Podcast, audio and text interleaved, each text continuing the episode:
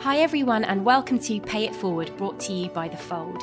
In each episode, we team up two women from the same sector but at very different stages in their career. They share their wisdom and worries. This is live mentoring, and you get to listen in.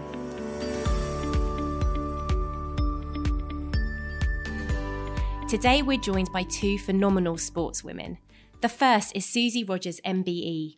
Susie was born without a fully formed arm or leg on the left side, but has turned her disability into a superpower, winning six Paralympic medals during her former professional sports career as a Paralympic swimmer. We've teamed up Susie with Nikki Henderson, Last year, at the age of 25, Nikki became the youngest skipper in history to finish a round the world race. Welcome to you both. Um, I'd love to know how you both got into sailing and swimming. Susie, starting with you. Long story short, accidentally, which I often call myself the accidental athlete, it did, it wasn't. Um, it wasn't something that I thought about when I was young. And I know Nikki's probably going to jump in and agree with me. Um, it it kind of I, I always loved swimming and it was a hobby, but I didn't think when I was growing up, Paralympic sport, sport for people with disabilities, wasn't really that big because uh, I'm a bit older. Uh, so, sort of 90s, early 2000s, no one really knew what to do. So, very often in PE classes, I would sit in the library rather than, you know, being part of, of, of any kind of PE class. And I always enjoyed swimming, but I never thought I was any good because I'd be racing non-disabled people and they'd, you know, either be the same or faster or whatever. So I didn't really think of it as a career and I was very academically focused. So I thought, right, just put all my effort into that. It was only really at university. I think I went through quite a tough time actually. I, I, found uni really hard. I was quite isolated. I was going through a difficult time with mental health and I just wanted an outlet. So I joined a swimming club, but I decided that I would join a, a disability swimming club. And it was through that that the journey kind of started. I did it as a as a hobby, and then I graduated from uni and then when I was working, I got a job in London, and I think it was around 2005. We won the bid to host the 2012 Games, and I thought, you know, what if I were to take this further? I knew I had the ability and the talent. I'd been told that by coaches, but it was like, you know, do I do this or not? And I saw an opportunity to train around my job so I worked full time and I was training around that. I was like all over London commuting. Don't know how I did it now when I look back, but it, it kind of led me into this path. And eventually, after so many years, I made my way onto the national team and then the international team, and that was it. So, yeah. And Nikki, how about you? It's funny we've been partnered together because also um, yeah, my childhood was very again academically focused. Um, you know, series of sort of good grades and um, other extracurricular things meant that yes, I dabbled a little bit in sailing, but um, never ever saw it as a career. Left school and again similarly, it's funny this. Mm. Um, also suffered from some mental health issues. Um, felt very lost. Uh, kind of felt the system had let me down. You know, I got some good grades, didn't get into the university I wanted to get into, and so sailing again was was really the reason um, or the place that I felt at home. It, it, it, was it was a place, a community where I felt like I could um, use my other skills in life. So less academia and more people skills, leadership skills, logic, analytics. It's quite a science with creativity kind of sport. Mm. Um, so yeah, so threw myself into it and essentially taught myself, watched a lot of other people do it better than me, and yeah, saw opportunities um, to be in positions of leadership. And um, I guess a combination of of seeing an opportunity and also maybe um, being a little bit naive as to the fact that not other young people do that, and then definitely, definitely, I was given a lot of big breaks. Um, people put their trust in me for whatever reason, and and those three things helped me climb the ladder. And then the culmination, I suppose, was the Clipper race in 2017. Um, and then since then, we're working out what's next. Mm-hmm. so, I mean, you were the youngest to complete that race. So, w- what stage are you at now? What are your sort of big challenges, and what's keeping you awake at night? Yeah, so I finished the race in 2018, so it's a year and a half since then, and I'm I'm really in a pivotal moment in my career. Um, I sort of rode the high of the end of the race with some more jobs and tried to find my path within the industry. And and I've I've hit a natural break. So I'm trying to work out exactly where it will take me. The the career I've had is very multi-dimensional you know sailing is one side um you could say i'm a professional sailor and i could take that competitively further so i could go to the olympics as a new class in 2024 or I could do some more ocean racing on the professional circuit. But then I could also take the leadership skills, the team building skills. Um, you know, I've enjoyed writing and speaking. So there's lots of little dimensions I could go in and how to do that intentionally, I suppose. I was going to say, I think the important thing is that when you, you're the kind of person that sees opportunities and you're looking for different ways forward and that's how it that's how it all works that you know if i look back um, being a little bit older than you, we established the decisions I made and how I've got to the position where I'm in today. I would just say you just you just got to flow. You know, you've got to go with with where it's life is taking you and I, am a believer in that. I know it sounds a bit corny to say, you know, if it's meant to be, it's meant to be. But in many ways, I think it is. You oh, know, I totally agree. And everything is like a sort of a tapestry that you're building up as part of your life, and the people that come into it, and and and then it can take one chance conversation that can lead you down a certain path that I find so amazing. And you speak to so many people where it's like, if I hadn't have had that conversation, that would never have happened, or I would never have gone that direction. Yeah, um, as my mum says, luck is when opportunity meets preparation. Mm. Yeah, very true. It's a great Very true. Susie, why did you um, step back as a professional swimmer? So I competed at London, and that was my first Paralympic Games, and that was the one I was aiming for. So in my mind, I only intended to do that. I won three bronze medals in mostly freestyle distances. So I mean, you know, very very happy with my results. But the one main race that I was ranked the best in in the world, well, sec- second in the world, was the 50 meters butterfly in the S7 classification. And I went in ranked second, and in London, I came out fourth. And I've never had such a soul destroying moment. It just really, really broke me. And despite winning medals in other events, which is great, I just felt that I hadn't done enough to prepare myself properly. I knew deep down that it wasn't enough. And I think if you have any doubt, you've got to carry on. And so I decided I would go to Rio and compete there. And I did everything I could to convert that and I did and I won it and then I was like well that's what my goal was mm. was to to do that and I've learned from it and, and actually the outcome was probably less relevant the winning was a was a happy byproduct it was more about the journey to get there and once i did that and I won the gold. I thought, well, you know, there's no further I can go here. You know, I've I've done all I can in this area, and I, I'm firm believer of moving on and moving forwards in life. I don't believe in just continuing to do the same thing over and over. I, I think life is about you know, it's a short period of time and you've got to fill it with as much learning as you can. So I think that is my that's what made me think right it's time to to step away. Although as i said to you you know it will be weird watching you know tokyo 2020 this year and not being there and seeing my teammates um, competing and then just not being part of it. So that will be strange but that's all part of transition so.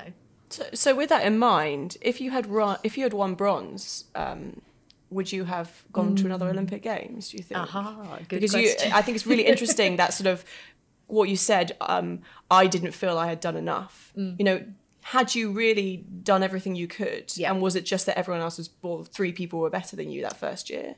And did you do more? Mm, yeah, the next the next four years. The, the the second part, yeah, definitely. I London, I knew you know it deep down. Um, I hadn't really learned enough about my sport. I was very new to it. I was new internationally that I'd only raced the year before. That was my first international was 2011 in Berlin at the European Championships. So it's only one that I'd done. And I literally then went straight into the, you know, to the the deep end, literally and figuratively, with London 2012. So I just didn't have enough time to learn, and I, you know, it had been really um, too quick. So I needed more time to absorb my sport, to understand my competitor landscape, to learn. And that's something I learned a lot from coaches, from other teammates, you know, how to prepare properly, the techniques that you can learn. I found it quite interesting, you know, what works for me psychologically, because it's all psychological. Mm-hmm. Everything is psychological when you get to a you know, a games. Um, and I found that like I wanted to learn if I could control that. So I'd actually scenario planned with my psychologist that there would be four outcomes, and I was preparing myself for all of those four outcomes. So gold, silver, bronze, fourth, fifth, you know, all together. Yeah. So that I'd rehearsed those moments so that I knew that I was prepared for all four. So Oh, even even if I you know, and, and obviously I would have reacted, but I knew that any one of them could have happened. But I did everything I could. So actually, if I'd have come fourth again, I would have said fair, fair play. You know? And still retired. Yeah, probably. Yeah. Was it hard to figure out what to do next? Well, I had a career before, um, so I think it is easier if you've had that professional experience. You know what you're going back to. You can prepare yourself better. But I'd say transition is really, really tough. Um, you don't get a lot of support. You don't get many people. You know, once you're out of the system, um, and you're not on funding, and you know you're basically just left to your own devices. It's pretty cutthroat if it weren't for family and friends, those are the ones that have been there to support me. But you know, those are the people that usually support you on the journey anyway, Yeah, um, and your teammates. So you know, but even your teammates, if they're still competing, they don't understand what you're going through. They you can't really talk to them about it because they don't they don't get it until they've gone through it themselves. Yeah, it's a lonely, lonely place. It's a very it sounds lonely like. place. Yeah. Yeah. Who do you turn to for support and advice, Nikki? Um, gosh, I wish I had a counsellor at sea. that would be brilliant. No, I You need to take um, a psychologist with you. Yeah. No, I know. that would be a fascinating journey. Uh, my mum, um, my partner, uh, some friends. I, I I find it quite hard to to to speak to people for advice. I think because um, because the time at sea is so unique and very very few people really understand what that's like. Um, and I've, I've you know since tried to kind of explain some of the ways in which um, it challenges you in sort of like in a term that you can understand you know back on land which is kind of um, you know it's a bit like being in the office but never ever going home for you know five weeks like mm. all the time for through night through day and and you're always on call for five weeks. And you don't get that kind of off switch There's no downtime. yeah it's mm. it's like an endurance sport but you you know even like a, a marathon is an endurance sport but you know that after 24 miles 26 miles it's done. In a in a race um, at sea if the wind doesn't blow you never really know when it is going to blow. So it's this sort of never ending time. And um, i think it's that it's that kind of glass of wine on the sofa that going to the gym that um, friendly face to talk to um, something to co- totally distract yourself. I miss that Did you, when you were in that situation in the boat with your 24 crew mm. and you're leading them, did you have like some kind of system where if you needed to vent or you were just having a bad day or you were just like, I'm so tired that you'd like pair up with people or you'd have something, some strategy to kind of get through that so you're not, so people are not kind of bringing the team down? In a lot of ways i harbored that myself. And i think you know like as you said sort of you did your first olympic games and then you learned lots about mm. especially your your mental state of mind that you mm. would you then did differently the next time. And i think i would take things like that forward mm. and um, think of d- better ways to cope with it. The problem with being on a boat is ultimately you are in charge you are the leader. And i have learned that whatever you can say about leadership and you know it and i do believe yes it's important to be vulnerable and it's important to say how you feel and it's important to be open but ultimately if people need you then you come second as a leader i think You Um, can't be seen to be having a bad day.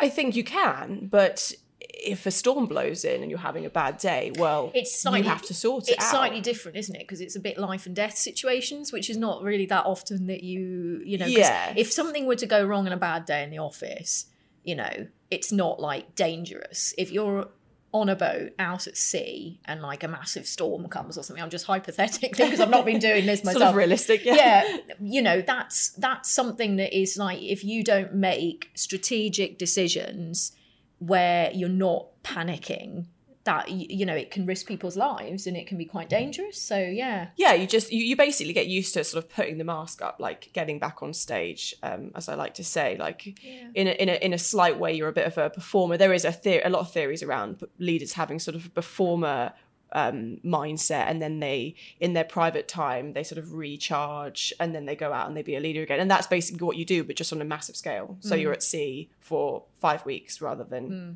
one day well, I was going to say how I normal.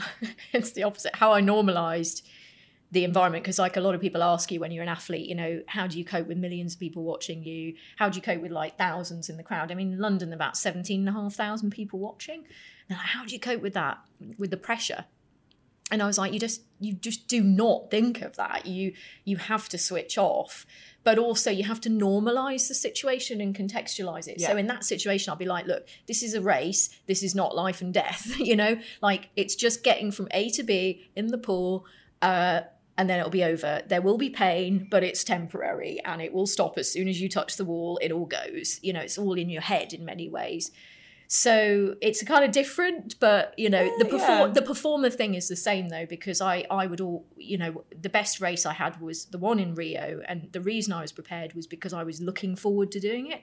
If you go out and you're like stressing about it, you're thinking what's going to happen, overthinking it, your body starts to tense up, your muscles tense up, and then that's it. You've lost your rhythm, you've lost your stroke count, you've lost all the things that you've like focused on and rehearsed because you're just stressing but if you go out and you're relaxed and i was it i was un it was unnerving i you know, i was having an out of body experience when i went out for my final in rio i was like why am i so calm this is really really odd but you think i would i would know that i would be like that but i just felt ready and and it was just something in my mind was like this is it this is the right moment and I thought, you know, this is a stage. I'm a performer. Give the crowd something to enjoy. Whatever happens, happens. And, you know, do you, yeah. do you miss that element of performance and the adrenaline? Um, no. I I look back with fondness at, at it and I think that was a magical thing to go through. But the months and build up of stress that I went through, and you know, I mean, I lost about six kilograms of weight in three weeks in Rio because I was just stressed. I mean, when I'm stressed, I don't really want to eat. So, you know, it's not healthy to be going through that all the time. And, and you know, some people probably coped a lot better than I did, but I just would get so like wound up that I was just burning off nervous energy. I can honestly say it took me about four months after the games to properly come down from feeling like I had adrenaline per- permanently running through me. It was almost like my brain had got into that pattern of like startle mode and that it couldn't let go of it. And I still find it creeps up sometimes when I'm having like in a stressful situation. Those familiar feelings and those physical symptoms that I would get when I'm really overly stressed will come back and then I have to like use the techniques I used as an athlete to calm myself down again. It's interesting. It's like um shows how much it meant to you. Yeah, probably. Yeah, shows how much it affected me on a deep level. I mean, was that self-inflicted pressure, or was that pressure? Oh yeah, I'm a total people? perfectionist. It's no one but me. I've always been like this, but I don't know if you're the same. But yeah, yeah, yeah. The, the, the words yeah. "I'm not good enough" resound quite strongly. Yeah, yeah. sort of yeah. like you could always do better in it's, a way. It's a constant battle I have, and it's something that people tell me a lot. And and you know, my family are like, "Why can't you just be like okay with like the amazing things that you've achieved?" but it's always more and more and more. Uh, it's quite hard. It's quite hard when you're that kind of a character. But you know, equally, I look at the positive of it. it. You know, it makes me a doer, and I'm always looking for the next thing, like you are. It's the next thing and the next thing. How are you working through what you're going to do next, Nikki? Initially, it was um, cry a lot in bed and and think the world's going to come to an end, and then and then I pulled myself back together again, and uh, I've got some mentors. So um, I have a female mentor within the sailing community, which is I think is really important really because good, it's yeah. a really really male dominated industry. Um, she's older than me, and honestly, it's just someone to remind me that I'm not absolutely crazy to feel intimidated by the fact that I am working in a man's world still, and I and and that it that does put up barriers. They shouldn't stop me or other women, um, but it's still okay to feel a bit overwhelmed by it. So, um, she's kind of helping me within that zone. Um, and then, funnily enough, I did a talk, and uh, a man just approached me afterwards and said, "I'm really fascinated by your story.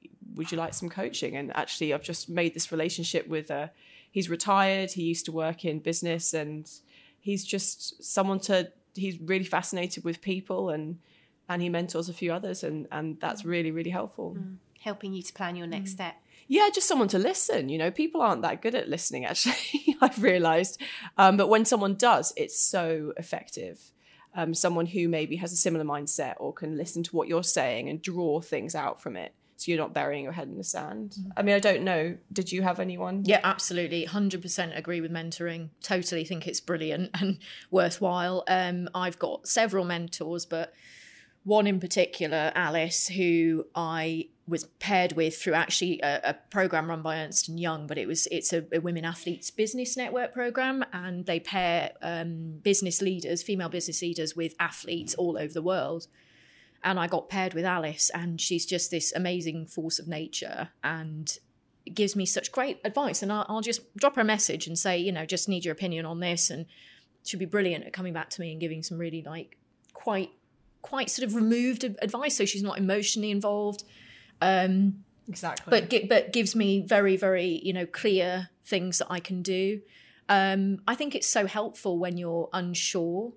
Uh, and more so someone that doesn't know you very well because I find that family, friends can know you too well. So you don't really want to go to them because they're going to be emotionally invested. So they, they don't want you to be upset or anything. Whereas actually you just want sometimes some some critical but like good critical advice like not you know critical friend that's what it what it is yeah and maybe someone who's like slightly higher up in your career your industry mm. really really does help i think if and, it's a blank path ahead yeah and like you say men and men or women you know equally mm. you know i don't think there's any reason to pair women only with women you know i think it can be it's just individuals and what you can learn from that person their journey you know mm-hmm, yeah mm-hmm. Nikki, is there one burning question that you have for Susie? I actually have lots of burning questions, but I'll just try and oh. narrow down on one.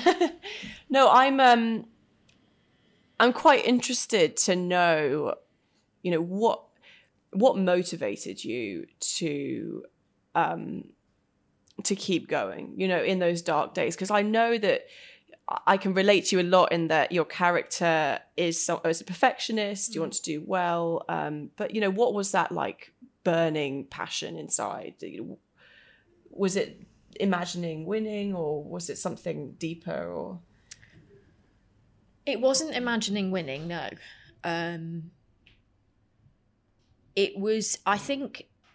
I think there's always a a little bit of a drive to prove myself and I think that partly could come from the fact that I'm not only a woman, but a woman with a disability. So I've got a double discriminatory whammy. Um, Love that. Yeah.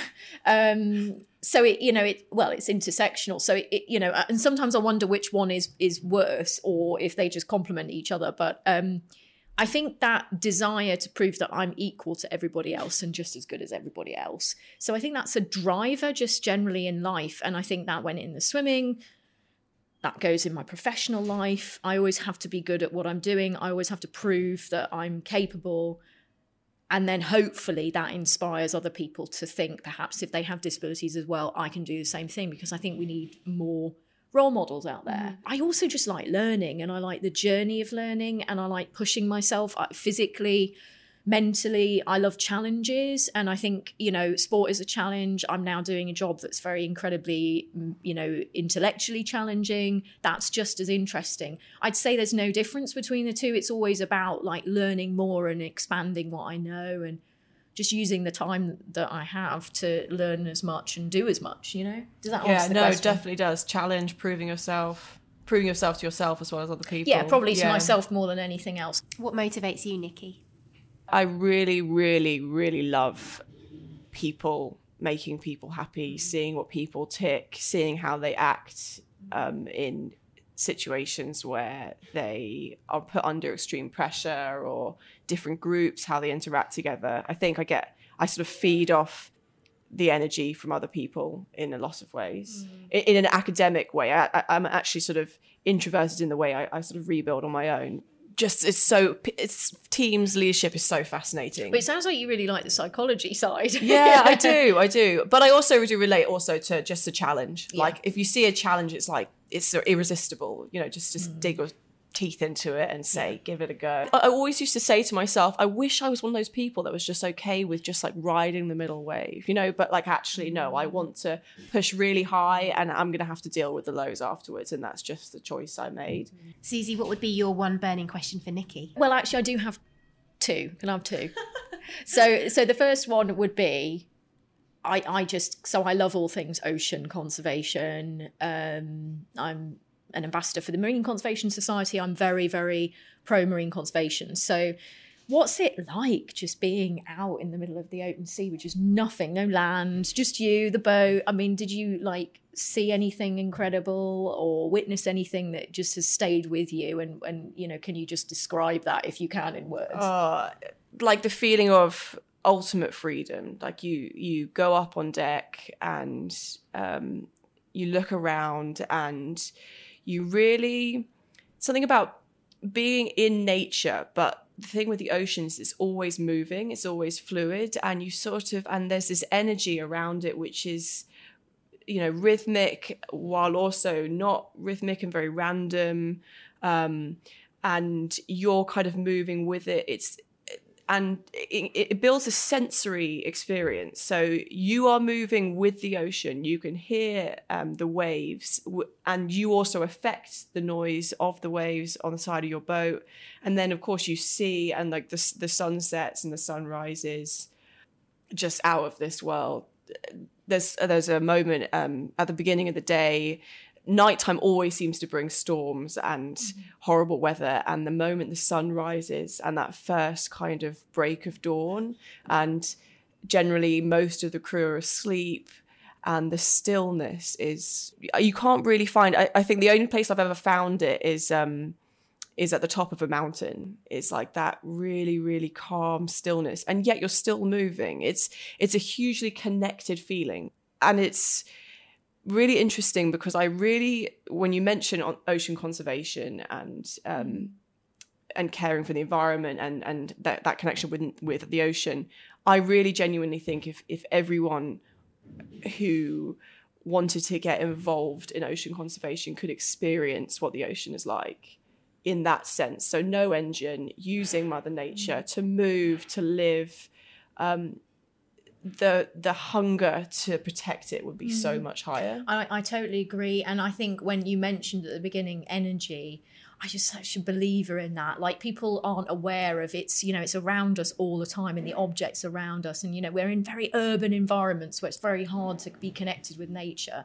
But it's so powerful for, you know, for mental health and for you know i mean i feel alive when i'm near water because water to me is an energy that i well i feed off it mm-hmm. you know it was my sport my career it was about that because i was never as an athlete fighting with the water i was always working with it i was trying to be one with it and I That's think absolutely it's managing It's- it, working yeah. together. Absolutely. and now I do, you know, open water swimming, and I'm out and in the sea, um, you know, and and it can be cold. oh, that sounds freezing. yeah, but I but I love to be in it. I might even if I was on a boat, I probably would want to be in that water, you know, because for me it's just being in there and that connection with with it. But the energy and the way you talk about it moving, I mean, it's just so cathartic and so magical. And it, like you say, if people experience that, wow, you know, they'd get Yeah. yeah. And can I get another quick one in? Go for it.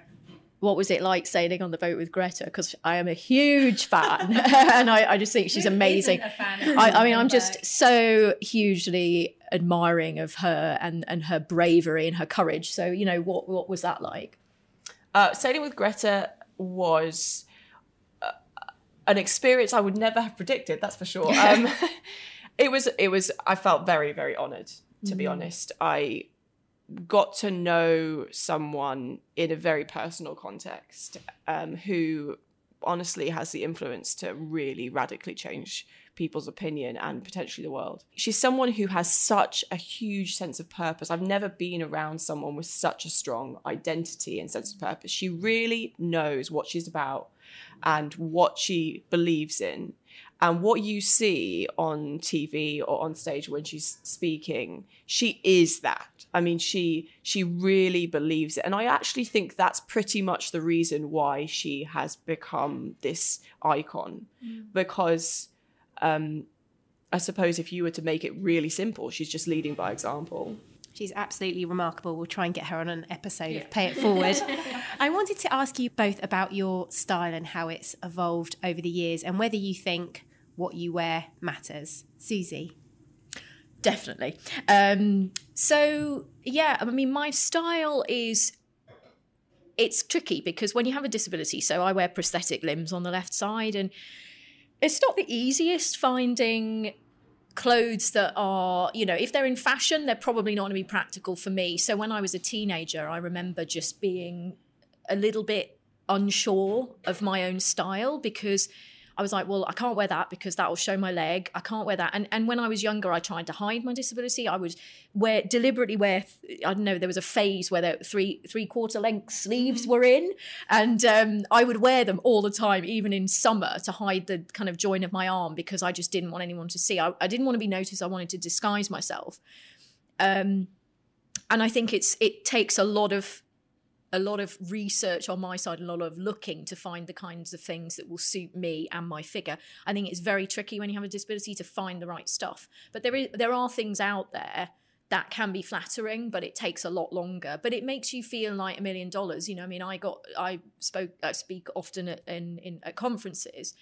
You know, I can't wear heels, but you know, I think right, okay, I'll adapt it. So I wore this jumpsuit once to to speak at a massive comp, global conference, and um, I mean, it made me feel great, and it just gave me that confidence. And I think it is. I mean, clothing can be hugely. It can really help you, and you know the clothing industry as well has a lot to play in climate change as well. So there's like fashion industry is very important, and we you know we can't definitely need to you know look at it from a kind of inclusion angle, but also a sustainability angle. At what point did you stop disguising your disability? Um, not until probably I was competing because I was forced into a situation where I was on camera without like wearing my racing suit, which is basically if you've ever seen a swimming racing suit, they don't leave they leave little to the imagination. So I was basically standing there with this tiny little swimsuit on with my prosthetics on show, my arm wasn't on.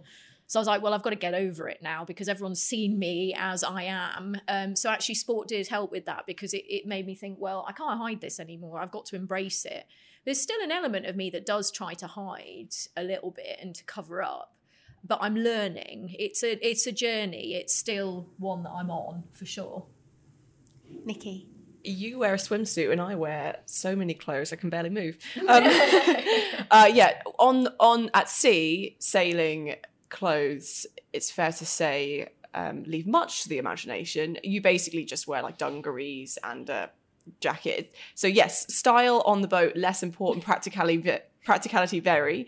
Um, no, when I get to shore, style is massively important. As I've got older, I've realised that because at sea you tend to lose your identity, yeah. which in a way is the beauty of it because it's a very leveling environment. Boys, girls, young, old, we all wear the same thing. So on sh- on land, I try and have tried more recently to be deliberately very feminine in what I wear. Mm. In terms of supporting other young women and paying it forward, is there anything you're doing or are there any quotes um, that have really stuck with you?